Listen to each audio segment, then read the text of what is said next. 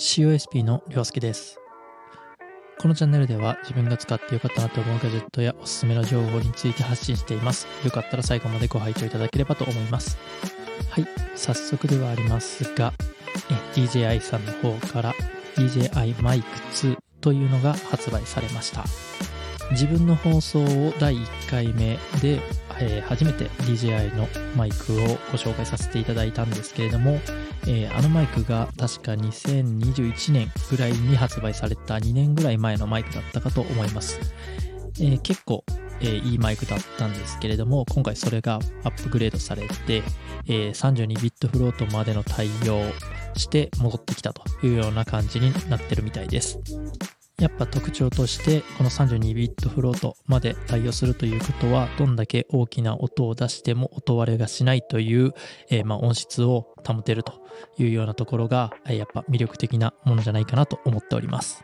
あとパワーアップしたところと言いますと、えーノイズキャンセリング機能がついたっていうところですかね。えーまあ、前回のはなかったんですけれども今回はノイズキャンセルの、えー効果をつけてえー喋ることができるようになったみたいです。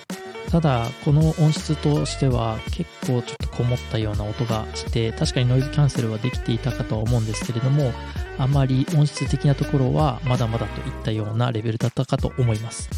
第1作目と第2作目の違いとしてもう一つあるのが、Bluetooth を対応したというところになっているかとは思います。これにより、えー iPhone とかから、えー直接 Bluetooth 自体でつないで、えーワイヤレスマイクとして使うことができるようになったみたいです。初期の DJI マイクは、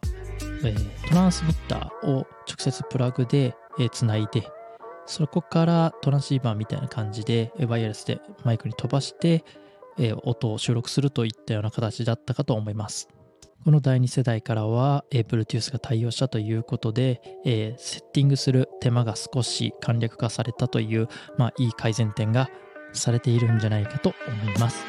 あとは初代と比べてバッテリー持ちも前回15時間、満充電で15時間の使用だったのが確か18時間まで伸びていたかと思います。あとは操作画面の方ですね。トランスミッターの方に直接、えタッチパネルがついていたんですけれども、そちらにプラスアルファでダイヤル式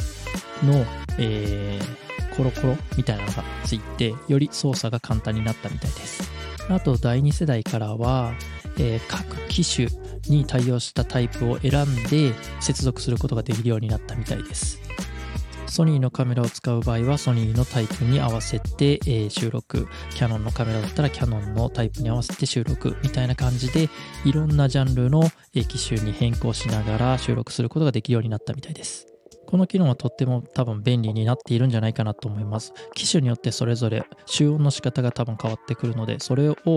トランスミッターの方で調整できるというのはすごい画期的な技術の進歩なんじゃないかなと自分は感じています。えこちらの DJI 第2世代のマイクは、え昨日1月の17日に発売しています。価格帯の方は初代の方と比べてやはりバージョンアップしていますので、えー第1作目と比べると1万円ほど高くなっているかとは思うんですけれども、えーまあ購入する価値はあるんじゃないかなと自分は感じています。自分の方は初代を持っていまして、そちらの方でもあまり音割れとかは気にしたことがないので、えーま今後その音割れをするようなインタビューの動画などを撮ったりとかするようなことがあれば、えー32ビットフロート対応の、えーこちらの第2世代を購入を考えてみたいと思います。はい、商品の方は、え概要欄の方にまた載せておきますので、気になる方がいらっしゃれば、そちらの方ご確認していただければと思います。はい、いかがでしたでしょうか？今回は DJI さんから発売された DJI マイク2の方をご紹介させていただきました。このチャンネルでは自分が使ってよかったなと思うガジェットやおすすめの情報などについて発信しております。この情報が少しでもためになったなと思う方がいらっしゃいましたら、いいねのボタン、え今後も聞いてみたいと思う方がいらっしゃいましたら、フォローのボタンをよろしくお願いします。それではまた次回の放送でお会いしましょう。COSP りょうすけでした。